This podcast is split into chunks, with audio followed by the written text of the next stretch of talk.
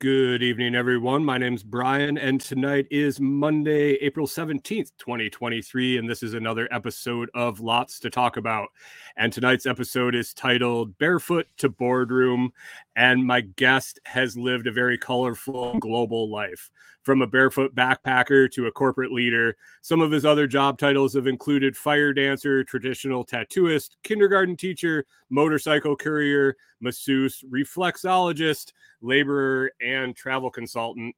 But now his time is as a partner and father, a coach, a facilitator, and a retreat leader. He's the author of a recently published book, The Art of Conscious Communication for Thoughtful Men, and can be seen delivering his TEDx talk on YouTube. And I would like to welcome to Lots to Talk About Jem Fuller. How's it going, man? Hey Brian, really good man. Yeah, good, good. It's um bright and early in the morning here. I've been up for a few hours already with with a, another meeting with someone else in the states earlier this morning. But um the day is getting off to a good start. Good, good. It's uh yeah, we were kind of chatting a little bit before that we're kind of on the opposite end of the spectrum so everybody that's listening live can uh, know that tomorrow is still still going to happen. Yeah, yeah. The sun the sun still comes up. We're all still here. Perfect. Um so I kind of gave a little background of your work history uh but you want to introduce to my audience who you are, just uh, kind of that elevator pitch, who you are, and then I'd like to get kind of into how that all that list happened. Um, kind of, yeah, it sounds like an interesting Yeah. story. yeah, yeah. I've packed I've packed um a fair bit into the, the I'm 51, so I've packed a fair bit into 51 years, and I'm just going to go round figures, and I'm, I'm calling it. I reckon I'm halfway there. Um, well, th- that remains to be seen, but I'm just going to go with halfway. And, and the first half has certainly been pretty colourful. But, you know, today, uh, here I am. My partner and I have four teenagers ranging from 19 down to 13 years old. Um, so that's a, uh, you know, a, a, full bunch of goodness going on there. they're getting, but they're getting to that age where you're, you if you've done your job, your job's getting easier. Yeah, It yeah, yeah. Really, really hard, and then it gets easy. Yeah, that's right. Oh, look, the last the last couple of years were were tricky, man. It's um, you know, of all of the of all of the challenges that life presents for us and, and that we have to navigate, I reckon the parenting one can present some of the stuff that is the most well for me anyway has been the most challenging. But um, one of my teenage boys, so my my partner and I are a blended family. I came with two boys and she came with a girl and a boy, um, and so the last eight years have been us. Um, you know, just just patiently allowing these kids to settle into being part of a bigger family than they ever were when they were younger which they've done now. They all they all love each other now so that's great. But the younger of my two boys um, through covid we in, in here in victoria in australia we had the longest strongest lockdown measures globally. They they really locked us in here for a good two and a half years you know. Um, and for my younger boy that was a real struggle. And um, you know he needs he needs to play sport. He needs to be with his friends. He he needs to be out and about. And having him locked up was really hard on him mentally and emotionally so a lot of mental um, not mental illness but mental challenges and as a parent you're watching your child experience depression and anxiety and and all of these horrible things it's just so hard to watch and, and you, and and you don't know you don't know what to do about it because you're all in a brand new situation. It's not, Yeah, man. It's not like he's got a bully at school. No, no, it was it was brand new, and he started acting out. Bless him. I mean, he's a he's a pretty rogue individual, and and I, you know, the apple doesn't fall far from the tree. And I look back to what I was getting up to at his age, and I'm like, oh, I can't really turn around and say to him, "Don't do that." But he's um, you know, so he started acting up and getting into trouble at school and out and about. But he's he's come through it. The good news is he's come through it. He's about to turn 17, and uh, and he's he's he's going to be all good. So. How does how does um how does that relate to the US? Like 18 is either you kind of launch or you stick around for quite a while. Um Yeah. Is, is, is what I've seen, or you go to university and then you come back and kind of bounce around. I did the, I went away, came back, and then took off immediately. Yeah, yeah. My 19 year old is um, madly saving up as much money as he can. He's got his ticket booked. Uh, so he finished high school last year and he's Okay. been working ever since so that he can get out of here and go travel the world, which is exactly what I did. Um, and then the my younger boy has just started a carpentry apprenticeship. School is not for him. Um, he's pretty pretty high on the ADHD um, scale, but when he's got tools in his hand and he's working with a carpenter building things, he's a great. He's focused and he's on. Um, and when he's surfing and when he's playing football, he's he's great. So um, yeah, it, it is about the age when that happens. I, you know, when I turned eighteen, finished high school. Actually, when I was turning eighteen, my best friend died. He had a motorcycle accident and, and died. I spent my 18th birthday sitting by his his bed in the hospital while he was in a coma. And then five days after that, the decision was made to switch off the machines. And that was halfway through my final year of high school. And I just cracked the shits and, and lost it and stopped studying, started drinking beer, um, kind of questioning life. And so as soon as I could get out of there, I got out of there and, and went overseas. And then really got the travel bug through my 20s. So I spent most of my my 20s very anti-establishment actually pretty pretty punk um doing I mean, whatever you, I you could do. kind of you kind of do with that. I mean, with that kind of sudden change, um, you just kind of pick up that attitude with it. And you were just you were you were saying screw it. And I mean, it, Yeah. it sounds like you just wanted to experience life while you while you could. Yeah, man, I did. I I did. And you know, look, I've I've done a fair bit of reflection and contemplation and psycho analysis of my younger self, and uh, and I was a reaction to my father, like a lot of young boys are. And I didn't want to be him, and he was quite conservative. He was a lovely man, um, but he was an upstanding citizen. You know, he was on the secretary. He was the secretary of the church council, and he was working for you know fundraising community groups, and he was one of these conservative, Christian, upstanding, good people. Um, but I was just reacting against him, and I didn't want to be him, and I wanted to be a punk. So I was, you know, piercing my lips and piercing my ears and my tongue, and I was getting tattoos, and I was wearing mohawks, and I was living in squats in London, and um, just doing anything I could to not be part of the system. I didn't really didn't want to be part of the system. So it was funny that years later, when I became a, a father and I had to get a job, I ended up putting on a suit and tie, and my friends Yeah, were looking yeah, at me, going, "What the hell are you doing in a in a shirt and tie?" You know? How did Yeah. how did how I mean, we'll talk a little bit about some of the different things you've done, but how, did that go okay? I mean, was it I mean, it it was by necessity, but was it something that you truly wanted to do? No, no, no. I um, well, when I was younger, I wanted to be an actor, and so I and I, I actually got into the the National Institute of Dramatic Art here in Australia, which is the school where Mel Gibson went and Uh, and Cate Blanchett went, you know. And I thought when I got into this school, I thought I'm going to be a famous actor, you know, and um and I was young and I thought that I was. You know, I was trying to make it like a noble profession that I wanted to be a thespian, but that was crap. I just wanted to be famous. you know, I just wanted to be a famous Hollywood star. Anyway, that um, you know, and and then the traveling, the the love of travel and adventure and getting really off the beaten track. So when I was traveling, I wasn't really interested in going to places that were similar to where I grew up. I was fascinated with going, immersing myself into cultures that were completely different.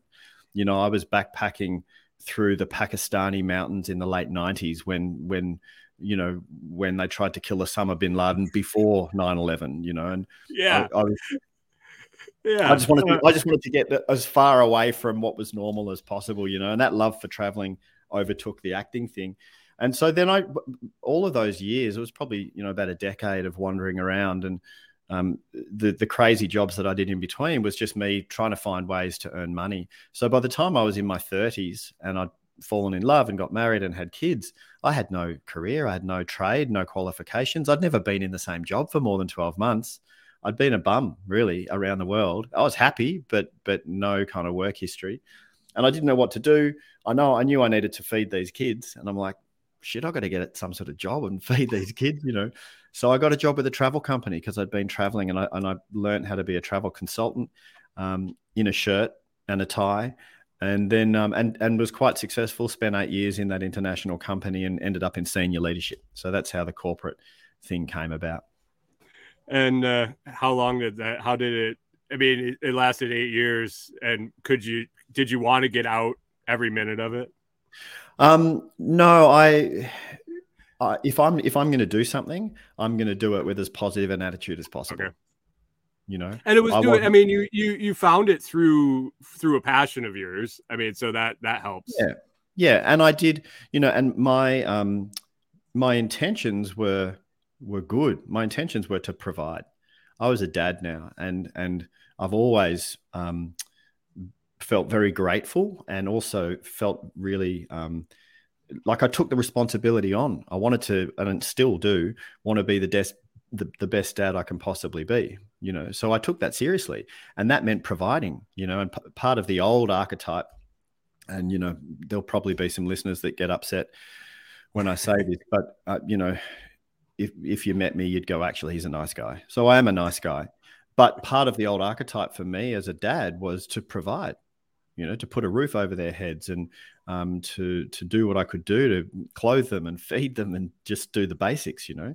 And so I, I took that um, happily took that responsibility on. So I wasn't I wasn't bitching and complaining about some shitty job that I was in. You know, I was. Oh no being- no no no. I was being Yeah, positive that that that Yeah. old archetype would be perfectly acceptable with my audience if if they Oh, okay, heard cool, me, cool, if they cool. heard me talk they're not going to have a problem with that what anybody we we kind of let everybody do their own thing as long as they're not screwing up somebody else so Yeah, right. That's pretty simple.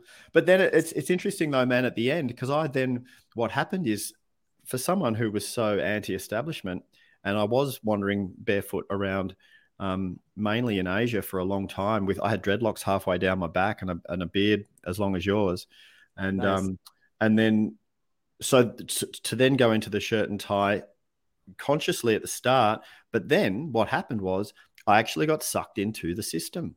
I got sucked into it around make as much money as possible, work hard, play hard, and you know, and I moved away from my values and the the, the corporate pressure, the incessant pressure, relentless to drive net profit growth month on month, quarter on quarter, year on year. And if you're not growing net profit growth, you become irrelevant. Um, which is what ended up happening to me. I had a midlife, a beautiful midlife awakening, um, and remembering. And I got, I lost my job, lost my marriage, lost my house, lost everything except for the two boys, um, and had the opportunity to remember. Ah, shit! I remember about life and my connection to it, and and I got to restart all over again. But yeah, it got pretty hectic in my early forties. was there was there a catalyst to it was it all at once or did it It was in the period of a, of a, a year or two, um, and it was coming to a head. There was a few different catalysts. Um, just prior to it, my father was diagnosed with a brain tumor, and we knew he was dying. So from from diagnosis to death was a year. And my youngest brother, who was living in Canada, um, we were all quite global, living around the world. We all came back to Melbourne, Australia, to um, nurse dad through palliative care uh, at home. And so we all came home, and my youngest brother, who was 30, he said to mum, Look, I'm going to move back to Australia. Will, we'll nurse dad through, and then I'll live with you, mum, and, and make sure you're okay after dad's gone. Four months after dad died, my youngest brother died on a motorbike head on. So that's two of the closest people to me in my life I've lost on motorcycle accidents. I haven't ridden motorbikes since then. I used to ride motorbikes a lot. Um, anyway, so then my brother died, and that one really hurt. And that that to, actually to date that has been the most painful grieving experience I've been through, and my family as well. Um, so that happened, um, and then things were going south in my marriage. You know, we were just getting it was getting more and more toxic, and and also at work, I was moving away from my values at work. And then I had a quite a quite a cathartic, amazing experience in a North American Indian sweat lodge on traditional Aboriginal land here, sacred land here in Australia. And there was a group of men. We've been sitting in men's circle around a fire, and we had a sweat. And I had a I had a ridiculous out of body experience in this sweat, and then a dream that night, and realized that um that I'd become really lost and and had to you know look after myself again so that was the catalyst yeah That's crazy. I uh, I I have a, a business partner and acquaintance, a friend that that kind of went through the same similar thing with the with the corporate and and then had an awakening and is uh, much happier and uh, a better person. I think for it for sure. yeah yeah yeah and i don't have regrets um you know everything everything that's happened every decision and action that i've um, taken, regardless of how functional or dysfunctional it was. Everything that's ever happened leading up to this moment should have happened because it did. Um, and uh, yeah, no that you know. yeah, I, I, did a I did some videos one day. I was kind of walking, and um, I do kind of a, a, think about it question every morning on my show, and it got me thinking about um, do I regret any decisions I've made? Have I made any? What was the worst? I think it was what was the worst wrong decision you've made in your life, or something similar to that. And it just really got me thinking that I haven't made any. I made some bad decisions. I probably made a lot more bad decisions than I made right decisions or good decisions. Yeah. But they all got me to right now, and I'm perfectly content and happy where I am. And yeah. if I hadn't made all those bad decisions, I wouldn't be right here. Yeah, yeah, yeah. You know, and and you could, we could, we could sit here and um and put energy and you know stress into but that shouldn't have happened. You can do that as much as you want but you ain't going to change the fact that it happened.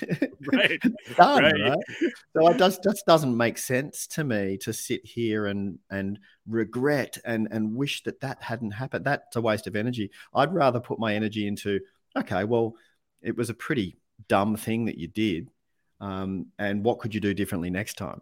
Like let's talk about evolving and improving hopefully you know. Right right. So here you are 18 you, you're kind of lost in life and you, you lost your friend and you're grieving but you probably didn't really like you didn't know you were grieving you're just pissed off everything happened. Yeah. And you take off and not like you didn't go to the next town over yeah, I went as far as I could, man. I went. I moved to the other side of the world, literally. London, London is about as opposite, you know, opposite end of the globe from Melbourne, Australia, where I grew up. And I just went there, man. I wanted to just get away from my parents. I wanted to smoke weed and drink booze and party and I don't know, just just get away. Yeah. Did you have any money with you, or did you? I mean, did you no. plan it, or did you just say screw it? I had no money, man. I arrived in London with nothing. I spent the first couple of weeks sitting on Piccadilly Circus and the the street. I became friends with the kids on the street, and they showed me a soup kitchen where we could go and get free food and stuff. And and I did that for a couple of weeks, and then I thought, look, I better get a job. Um, yeah, so I got a job. I, I mean, you're you're 18. You just got out of school. I guess you're an actor. You could probably, you or you were going to, you wanted to be an actor. You could probably like, uh, like convince somebody into letting you sell yeah. something or how did, how'd you go about finding a job in london and you've been you've been kind of like homeless for three weeks oh that was yeah you just there's you know you go into a pub where all the other aussies are and there's a notice board saying you know if you or i remember this in london it said in the newspaper this was back in uh, 89 1989 1990 okay. and in the newspaper in the job section for laboring work you know, like just working as a laborer on a building site. And it said, if you are on the corner of this street and this street at 7 a.m. tomorrow morning, we'll give you a day work and see whether you fit or not. And I just turned up on the corner of this street and this street at seven o'clock in the morning and I got one day's work, worked my ass off, and they said, You can come back. Nice. And I had work nice. on building sites. And then I used to think, you know, uh, uh, this is back in the, the, day. I've got a bit more compassion now and, and, a little bit more understanding. But back in the day, I used to see people sitting on the street begging, going, "Give me money," and I and I was like, "Get off your ass and go and do some work." Like I'm working. I've got no money. I got a job. And I remember having this conversation with this guy one time. He was about the same age as me, and he was sitting there asking me for money next to the next to the ATM machine you know, and I'm going to withdraw my, my 20 quid to go and get some food. And he's asking me for my money. And I sat down with him and I'm like, dude, three weeks ago I was on the street. I didn't have a job. And he goes, yeah, well, blah, blah, blah. And I said, just get a, you get a job. He goes, I can't, I haven't got a permanent address. And I said, mate, yesterday morning I turned up to the corner of this street and this street. I had no address. They didn't ask me anything. They just took me onto a building site, gave me some work and then gave me some money. You know, but anyway, I, I understand it's not that simple. But um, you know, it can be though, it, and that's the thing. Yeah. Like we've yeah. we've made it to a point where, and I mean, there are extenuating circumstances, but I think I think especially in in the United States, at least, we've made it too easy to just not do it. Yeah, yeah, I think so. You know, I remember another time you you reminded me, Brian, um, in terms of using using my acting skills to um, to allow myself to experience a, a part of life that normally I wouldn't. there was a time in India where, um, and this is when I was in my late twenties, but I wanted to really run this experiment of letting go of any design of the future and any design of identification. So rather than being so and so's partner or being an actor or being a, you know, that I just wanted to see if I could disappear into the fabric of of India um, and not wealthy India, poor poor India. So I um, I was mainly barefoot. I wore local garb. I had one tiny small bag. I had very little possessions. I had a little kerosene cooker, you know, where you pump the kerosene to get the gas mm-hmm. cooker going. And I had one pot and some spices, and I'd cook most of my meals. Um, and I lived very, very simply. And I wanted to see if I could, and I had a beard and dreadlocks. So they kind of pigeonholed me as some kind of weird looking Western sadhu um, or a hippie bum seeking spiritual enlightenment. Um, but I did actually manage to, to achieve what I wanted to achieve. And I, I used to sit in the cattle class on the train, so on the floor with the untouchables. And, you know, I got to the point where people stopped begging from me in India because they, they, I just assimilated into um, the culture and was wandering around there barefoot for quite a long time. And, and I was acting, man. I had, you know, I had money. I came from a, a middle class family in Melbourne, Australia, and I had some money saved in the bank. So I was a fraud. Um, but I was doing it with good intentions. I wanted to understand what it was like for them. You were, but were you? A, you weren't really a fraud. I mean, you were. Hmm. You were living by that lifestyle. I wouldn't call that necessarily a fraud. Yeah, thank you. I appreciate that. Yeah, maybe. Yeah, you know, you're right. And I was living by that lifestyle, you know. And when I would, I'd go to a village, and um, and I'd go and buy my my vegetables from the market in the town square in the village, get my veggies, and you know, and I was living outdoors a lot. I I was people say living rough. It wasn't rough to me. It was just living in nature. It was beautiful. It's just, it's just living. just living. You know, I'd just string up my hammock and um, bury my bury my passport, dig a hole in the ground, and bury my passport and my traveler's checks. Do you remember traveler's checks? Oh yeah, oh yeah. yeah. Yeah, before I remember, having... I remember going to uh, so my I lived in Western New York uh, most of my life growing up, and a friend of mine was in the Navy and he got stationed in San Diego. Yeah. So this was like my first trip. It wasn't like my first trip by myself, but like first trip where I was taking a significant amount of money with me because we were going to go out, we were going to party, we were going to go to Mexico, we are going to do all sorts of, you know, because yeah. I was like 21. And yeah. uh, so my mom is like insisting that I buy all these traveler's checks. This was when I this was in the period when I had moved home and I hadn't moved out yet. And yep. so they insisted I buy these traveler's checks. So I buy I buy like thousand dollars in traveler's checks and I take a bunch of cash and whatever. Yeah. And I get there and I'm in this little town south of San Diego and um, I go, dude, I gotta go to the I gotta go to the the store to cash this traveler's check because they're not gonna take it at a bar. I yeah, want to tip yeah, the waitress. Here, here's a hundred dollars traveler's check. Checks, and then they're like, "What?" and so I, I, go to the I go to this uh, this little bodega on the corner, and I'm trying to explain to this girl who speaks zero English that yeah. this is this is actually money. Yeah, yeah, yeah. I'm trying to hand it across the counter, and she's looking at it. Go, we don't take checks. I'm like, it's yeah, not yeah. No, you're like, this is a travel check. Yeah. Oh, it took me like five or six stops to find someplace. I finally found like a, a Walgreens, like a, a, chain, and they're like, "Oh yeah, we'll cash that for you." Yeah, yeah, yeah. My um, my 19 year old said to me, like, he's asking me questions about traveling.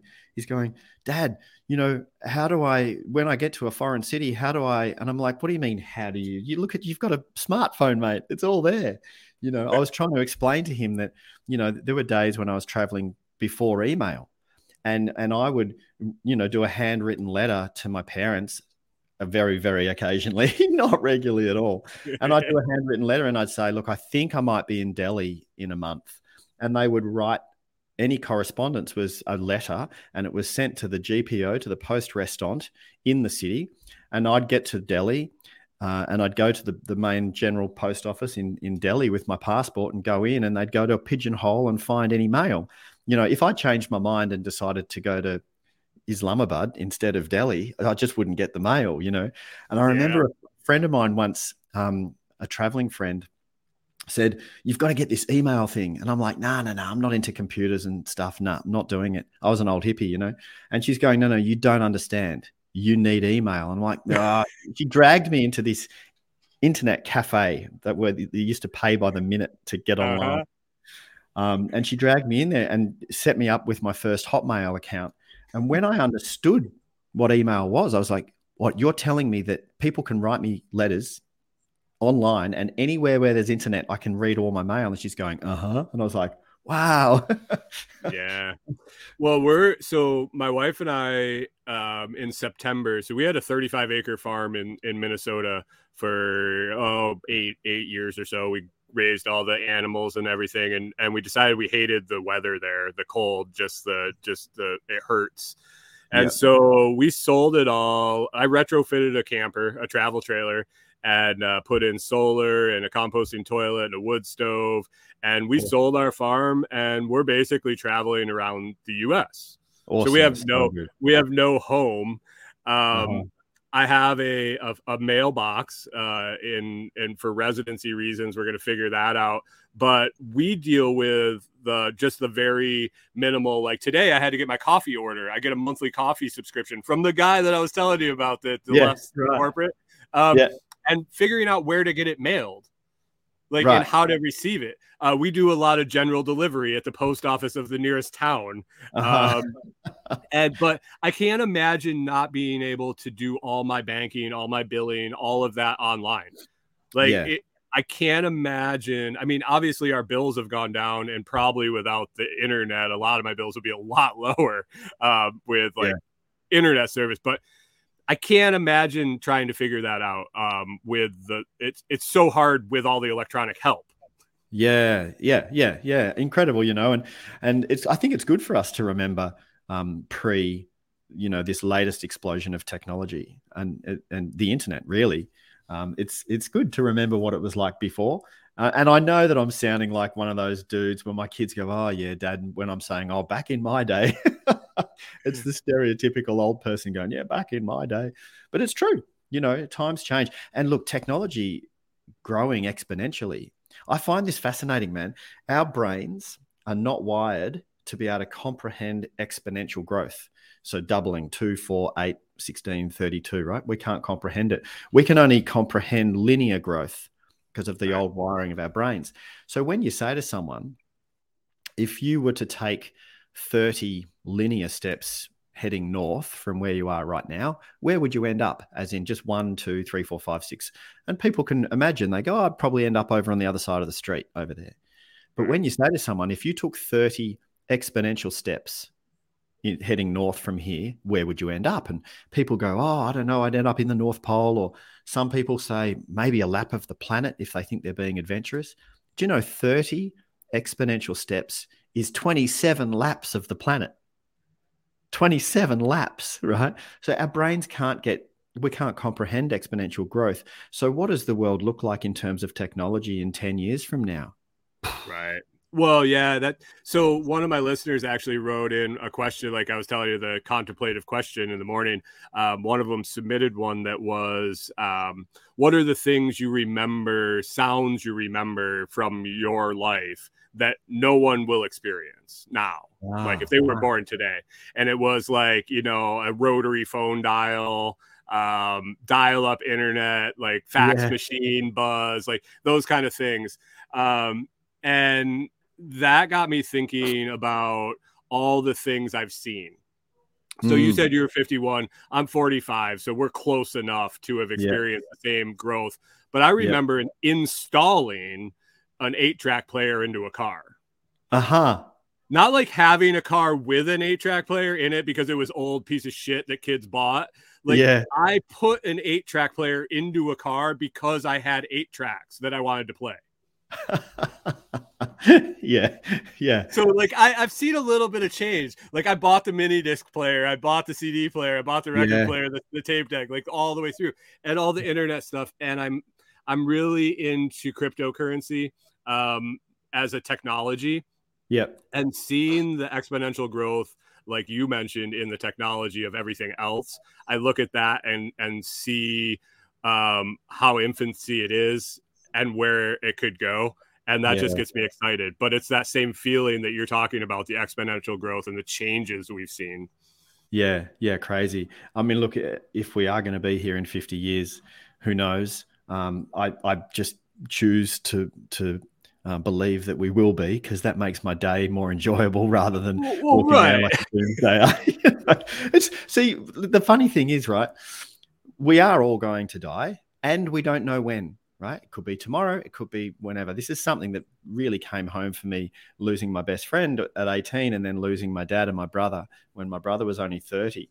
Um, so so who knows when, but it is going to happen at some point in time. So I can choose to live today miserable easily. I could look around. There's enough stuff going on that could make me really, really pissed off and apathetic and miserable. Or I can choose to look at things that make me feel good, positive, into it, um, laughing, having you know as much fun as possible. Right? That's a choice. I, I do not understand why you would want to be miserable, but a lot of people Well, are.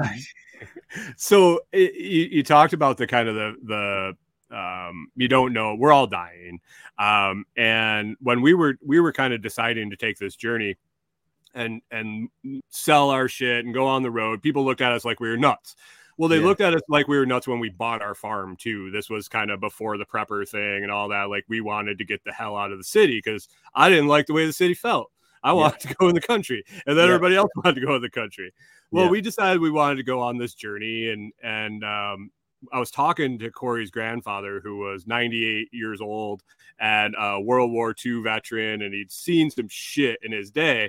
And Yeah. he said, Do it. He says, Don't give a shit what anybody thinks. Yeah. If that's what you want to do, go experience it because otherwise you're going to be sitting here at 98 going, Man, I wonder what would have happened if you if we had actually bought that camper and drove around and saw what what happened. He's like, Yeah. What can it hurt? Yeah, yeah, yeah, yeah. So good, man. If you got something you want to do, do it. Yeah. You know, yeah, hundred percent. No, that's great.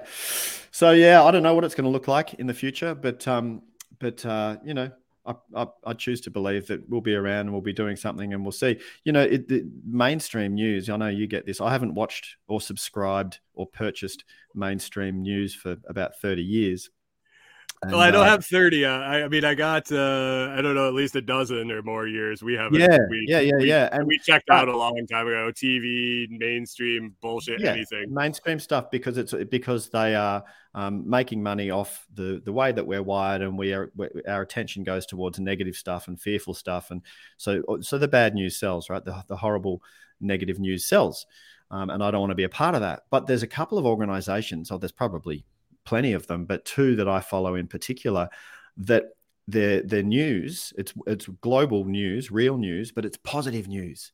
It's the Okay. stuff that we are doing well that we're doing good the breakthroughs in sustainability the breakthroughs in you know all sorts of stuff.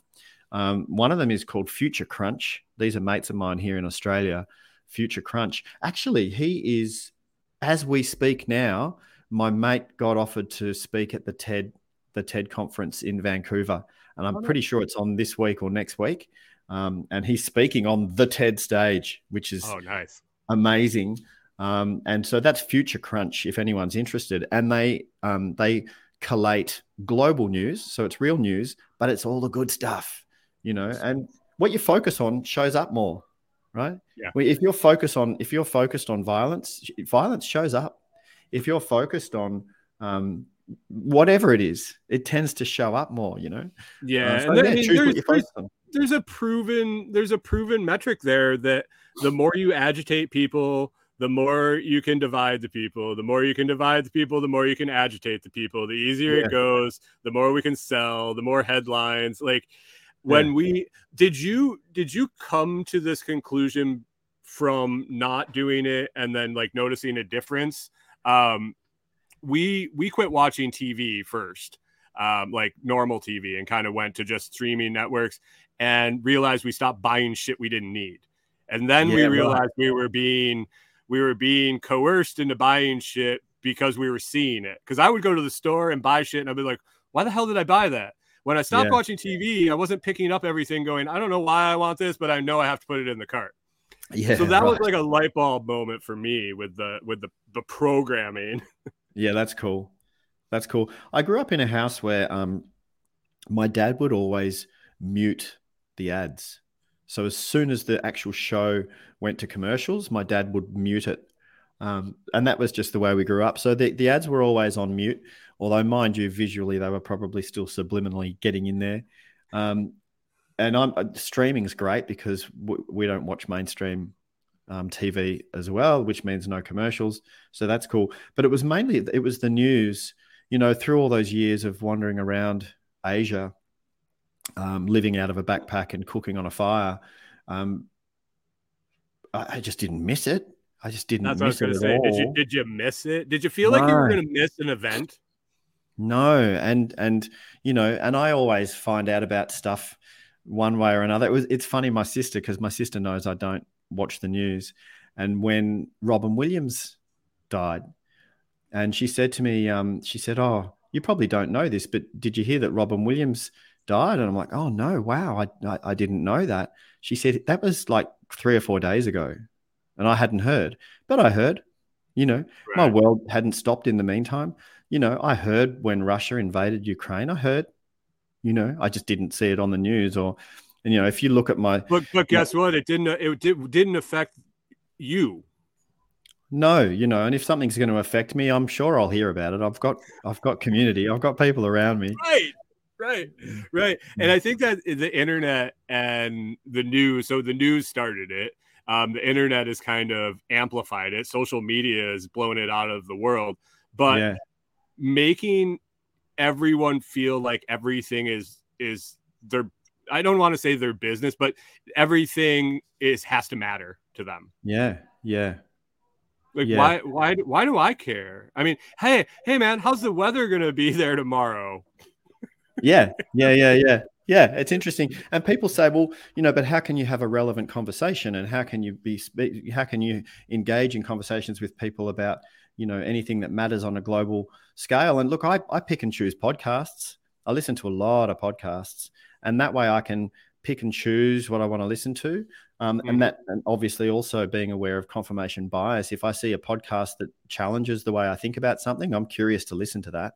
Um, part of what I'm, you know, in my later years, what I've been striving towards is to keep opening my mind. I've always I've always been into opening my mind, and when I was younger, it was through psychedelics, and now as a an older man, it's through meditation and and and listening to people who are really different, have a different point of view to me.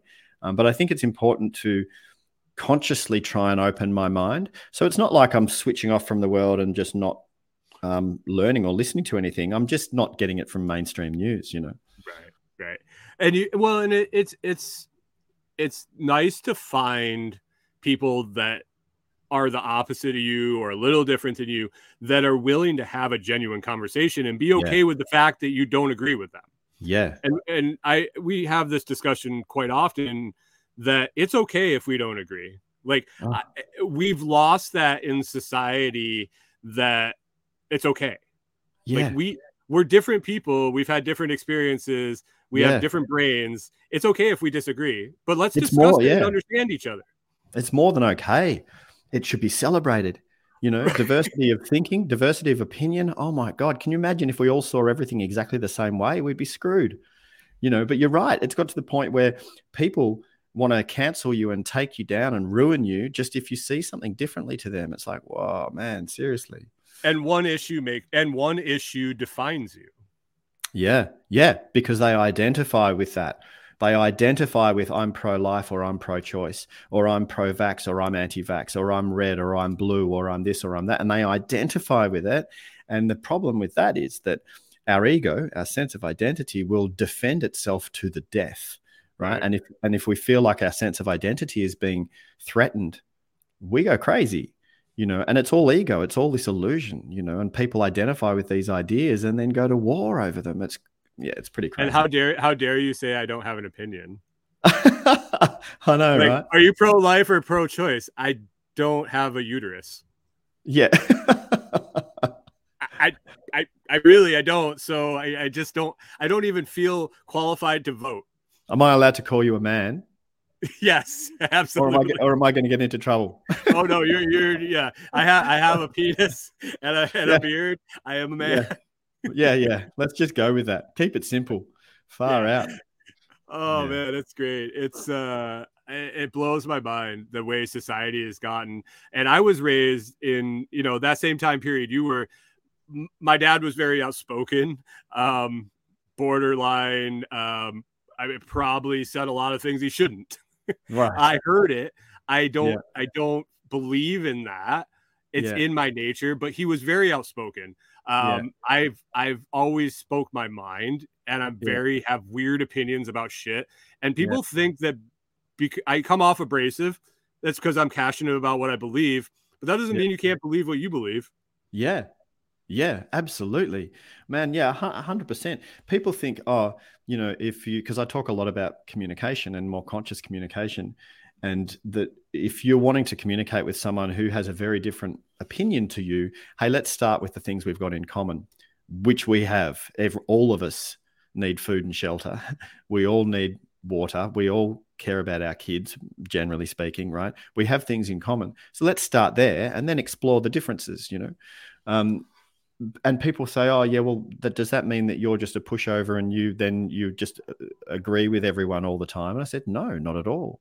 No, it's not about agreeing, but we can sit there and um, discover and explore difference, and still at the end of it say, "Hey, I opened my mind to you, and I still disagree," and that's oh, okay. Oh, you know, yeah. I remember yeah. this guy in um, there was a I was chatting with this guy in Pakistan, uh, a young university student, devout Muslim and and we were chatting on a bus together. And it was actually just after the time.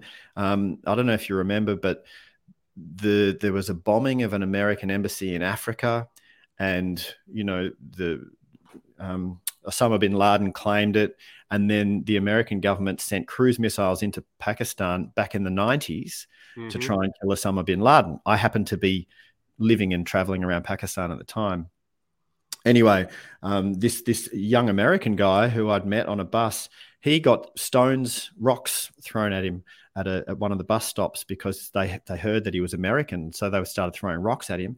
I'm like, dude, that's a bit rough. You know, you, you weren't the one who sent the cruise missiles. He goes, man, I don't even vote. I'm I'm anti the government. You know, but he was getting rocks thrown at him, which I thought was crazy. And then I was chatting with this university student, and he said to me this thing I'll always remember. He said, if we cut your skin here and we cut my skin here, we have the same colored blood. He looked at me, he said, You and me, we're the same. Right? All of this external difference is just external. At the core of it all, we're the same. And I thought that was really beautiful. I remembered that, you know, and um, he accepted me even though I was an atheist, and I accepted him even though he was a devout Muslim. And we had a really lovely six hour bus ride together, you know. That's, I mean, that's, that's, those are the experiences here um, many many many years later that stick out in your head because yeah. it was probably a very fruitful discussion. Yeah. You know and even if and I, i've always take i try to take away even if they don't change my mind i try to at least grab something to ponder. Um, I have trouble sleeping at night sometimes and and those things that creep into your head and you ponder. Like I hold those things to ponder. Am I actually wrong have I have I misinterpreted? Am, yeah. am I this am I this passionate about it that I'm blind to this? And I'll contemplate it and I'll chew on it. And who knows? Maybe six months later they do change my mind. Yeah, heaven forbid. Imagine. I mean, I'm okay with that. that. yeah, no, man. I, I'm, I'm, you know, I, I, hope to have my mind changed on stuff because if you don't, you're not learning anything. Right. You know, if you've got an idea on the way you think things should be or the way you think things are, and you stay stuck on that and you hold tightly onto that and you defend your perspective for your whole life, what the hell are you learning? Right. You know, not much. And and for me, it's about you know if there is a meaning to life, um, and that's it's a, a, lovely thing to philosophically contemplate and debate anyway. But if there was a meaning to life, to me, it's got something to do with evolution. It's got something to do with evolving you know, expanding into our potential, learning, growing, right? Not staying stuck. Um, yeah. You know, and so people will say to me, "Oh, yeah, but but you know, violence is just a part of our history, and and as men, we should, you know, the, this that we should." we, are violent because of you know the evolution of us as a species and scarcity and you know having to protect the tribe and blah blah blah i'm going yes yes that may be as it is but moving forward do we have to always be like that can we not evolve could we not find a way to survive and thrive as a species without needlessly being violent towards each other? Is that not something we could aim for? you know, Right. um, I I like mean, using- it, it, it's a silly goal. I mean, that yeah, let's just kill each other and I know, we'll just right? keep on going what we're doing, and eventually, eventually, we'll make bombs and shit big enough that we just all are gone, and then yeah, have yeah, yeah, yeah. Screw, And the- and screw this making shit better, man. This, this is know such a the weird idea. breathe. The planet will will breathe a sigh of relief when Yeah, we're gone. We we are a virus, man. It's insane. Have you have you read the book *Sapiens* by I Noah. Yuval Harari? Oh, dude, this book is insane. It's such a great book. But he talks about how us as a species, and not just um, Homo, what Homo sapiens have done, but what Homo sapiens did to all the other Homo species, Neanderthal and Homo erectus and Homo australis and all the other, all of the Homo species, we annihilated all of them. And as we spread around the planet, we annihilated 97% of species everywhere we went. You know, it's crazy. We're like, I'm looking, going, wow, we really are a virus on this planet. And um, when we're gone, uh, the earth will be like, thank God for that. oh, one of one of my uh, one of my listeners here says my three year old told me he had to pee today. He had actually shat himself. This is the meaning of life. yeah, right. I mean, those those are the moments that you. Uh, I, I remember my son um, before my wife and I split. I used to do this. I would bartend overnight, and my wife worked at a coffee shop. She opened it in the morning, so we were basically in the house for an hour together. Yeah. And then I was getting up with the baby and taking the baby to daycare, and then going back and working two bartending shifts. You know, Right. you know, the life as a life as a young parent. Yeah, yeah. And uh, so one day I get up and I overslept a little bit and I hear him in there and he's in his crib. He's still young enough to be in a crib and I hear him kind of playing. And so I'm like, I'm going to take a little bit more nap and I fall back asleep and I get up and I'm like, oh, I'm running late. I run into the bedroom. He had been playing, but he had taken his diaper off and he had just Yes. all over the walls and himself. and here I am, like Yes. cut cutthroat trying to get to work. And I just like Uh, at call I've- work, I said, I'm gonna be an hour late. dude, I've had, late. I have had exactly the same experience. Exactly the same experience. And then I had to pick him up, and he was covered in his own shit, and it was Yep. all smeared into the side of the crib and everything, right? And I had to pick him up, and I'm a hairy man, right? I've got a hairy chest, and he was covered in it, and I was naked, and it's all smearing into me. And then, like, I was trying to hold him away from me, but to get Yep. in the shower with him and to turn on the shower, I had to hold him right up into me, and I'm just going. This is the most disgusting part of parenting, surely. Yeah, and then and then your kid's an adult and they say something like, I'm embarrassed. And you're like, yeah. no chance. No yeah, chance. yeah, yeah, yeah, absolutely. So, what's the meaning of life? Clean the shit off the kid. There you go. There you go. Yeah. You gotta have a kid, you gotta clean shit off it, and then you're good. so so you recently wrote a book. Yeah, it's about a year ago now, but yes, that's pretty recently. Yeah, I mean, in the grand scope of things, it's one fiftieth of of it. So yeah, Um, yeah, It, it does feel pretty recent. The art of conscious communication for thoughtful men. Um, and someone pulled me up on that and said, "Well, you know, try online, like on Facebook or something," and tried to make me feel awkward about writing a book for men. And my my beautiful partner Talia said, "Oh, just tell them it's for people who identify as men." You know, and I was like, anyway, I was writing the book uh, for for everyone um, initially, and I got a book writing mentor, and she said to me, um, she said, "I think you need to pick a niche." You guys call it a niche, I think. Yep. And she said, "You need to pick a niche because it's too broad." And she said, "I think this would be really good for men. This book." Um, so I did. So I, I I turned the manuscript and and then wrote it for men. But it's interesting though, Brian. Most of the people who are picking it up off the shelf, metaphorically, are female. Um, and they are writing to me and saying, Thank you for the book. It's awesome. And now I've got to try and get my husband or my son or my brother to read it. But um, yeah, look, I, it's it's something that I'm pretty passionate about. I, I- think communication is ultimately vital and important to us as a species. I mean, if, if we can't communicate, we can't do anything. We We can't take an idea and manifest it into reality. We can't um, bridge these divides of difference that we've been talking about. You know, we can't run a business. We can't raise children. You know, communication. We can't have a, a relationship.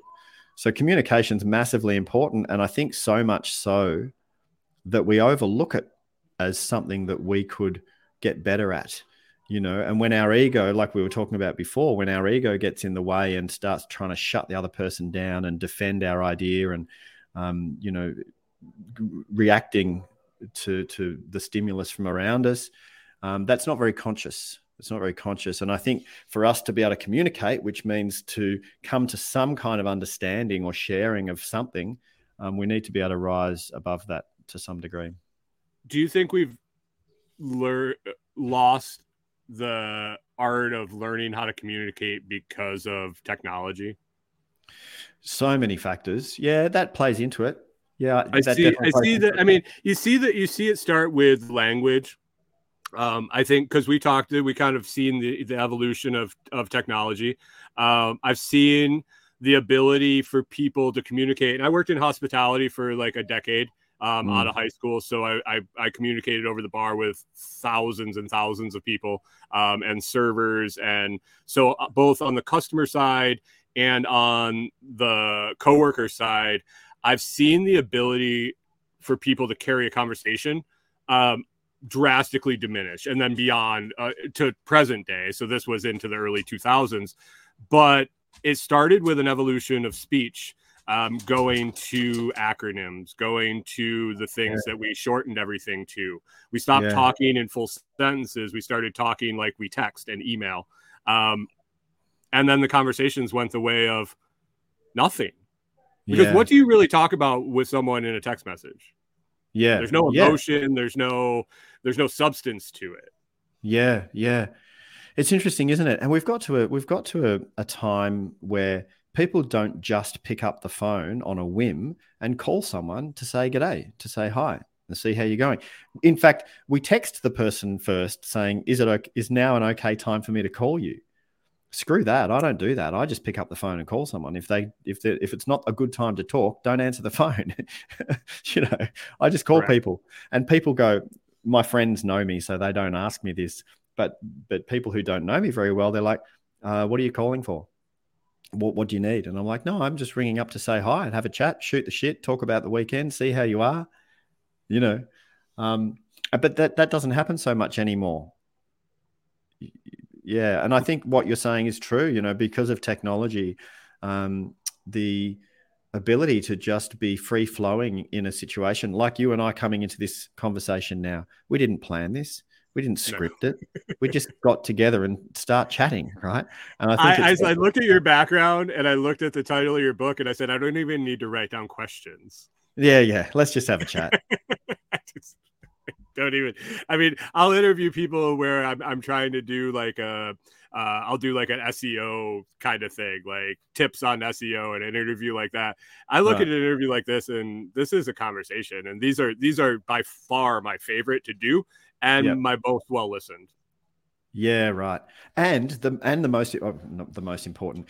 Uh, uh, uh, they, these type of conversations are really important really important and you could look at it on a metaphysical kind of woo woo level like the vibrational level blah blah blah which i find do find fascinating and interesting and you can also just look at it on a more pragmatic practical level where two people are talking about um, stuff that matters in a no bullshit, non-censored way, just having a conversation about it. And whoever's listening or not, um, it it sparks more conversation. It's it sparks more communication. You know, yeah. and that's the way forward from stuff. It's either we either talk about things, and especially the tricky stuff, the stuff that's not easy to talk about. We either talk about it, or it, it, we get violent about it. You know, that's the only two ways forward right?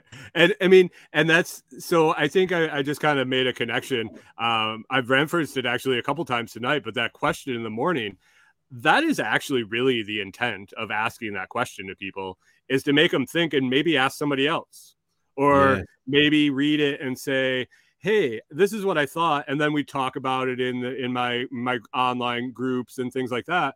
And then they maybe go, well, yeah, I got in this discussion with this guy about this question. What do you think?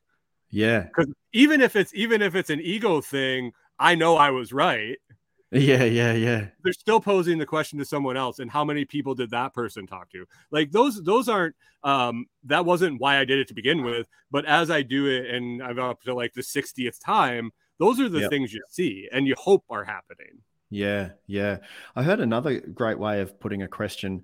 Um, there's a there's a guy here in Australia who his his not for profit um, passion project that he's initiated, which is going global and it's great, is called Saving Brothers, and it's um, it's all about men's mental health and and and being there for each other.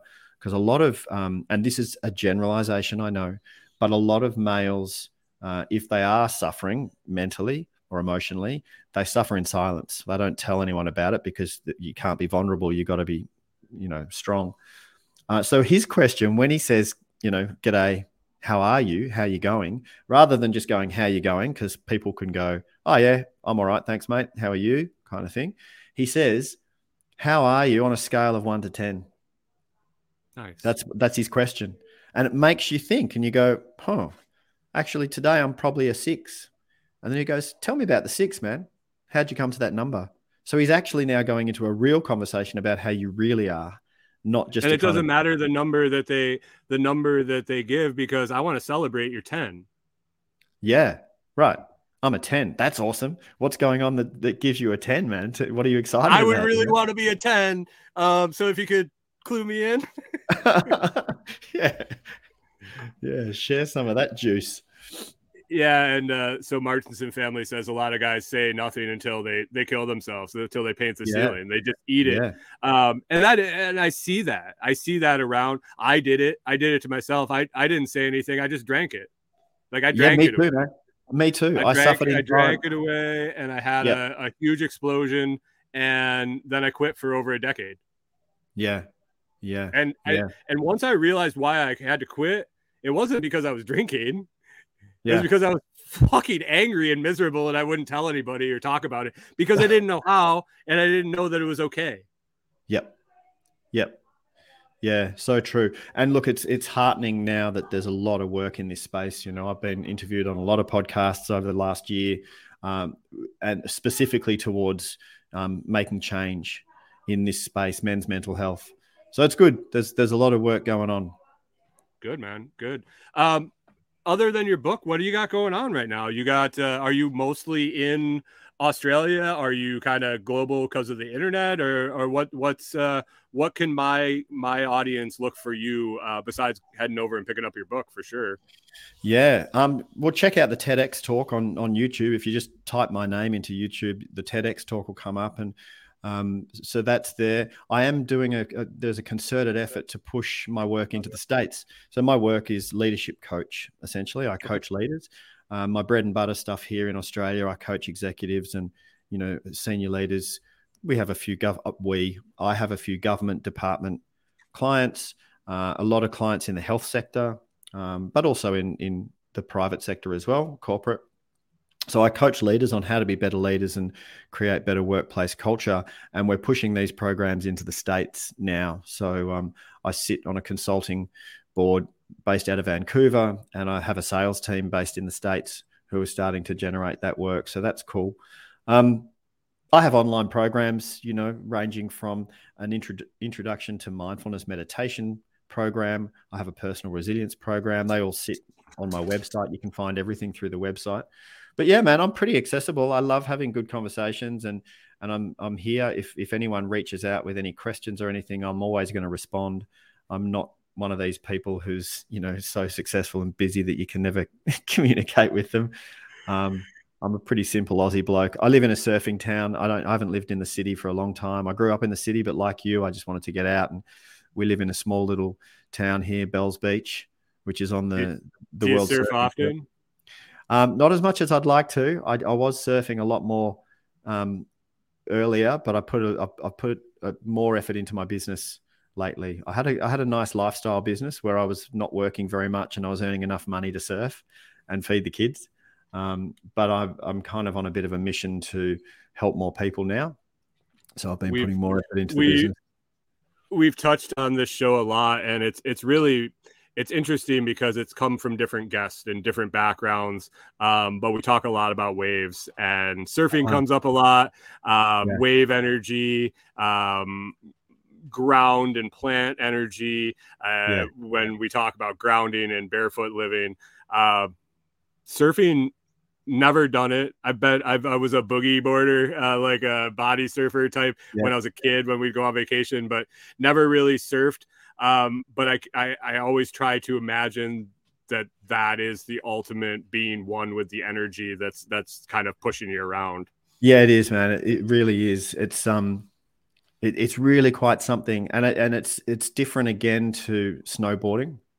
I mean, snowboarding's cool because it's natural and you're using gravity and it's fun and there's the adrenaline and and and that's all super cool. So they're similar, but there's something about sitting in the ocean, you know, and feeling the ocean moving, and then when the ocean's moving and there's there's proper waves and, and energy and the adrenaline goes, and then so there's the fun aspect of harnessing that um, and and surfing. But for me, as important is just sitting in the ocean you know it's really and, and nature therapy is something that's well documented now as, as you know and in japan they've been measuring the benefits of, of um, tree bathing they call it where they go and just lie in the forest um, but i'm a massive i'm a massive nature lover and and and spend a lot of time in in nature whether it's walking in the mountains we, we take people um, on retreats in the Himalayan mountains in North India oh, every year, my partner and I, and we go super, super remote. So where we go, there's no people. It's not like Nepal where you're trekking along and there's a, a million other trekkers. Um, my brothers over there, who I've known for 25 years in this little village up in the Himalaya, we get pack horses. Um, they, my brothers know these mountains like the back of their hands, and we get off the grid.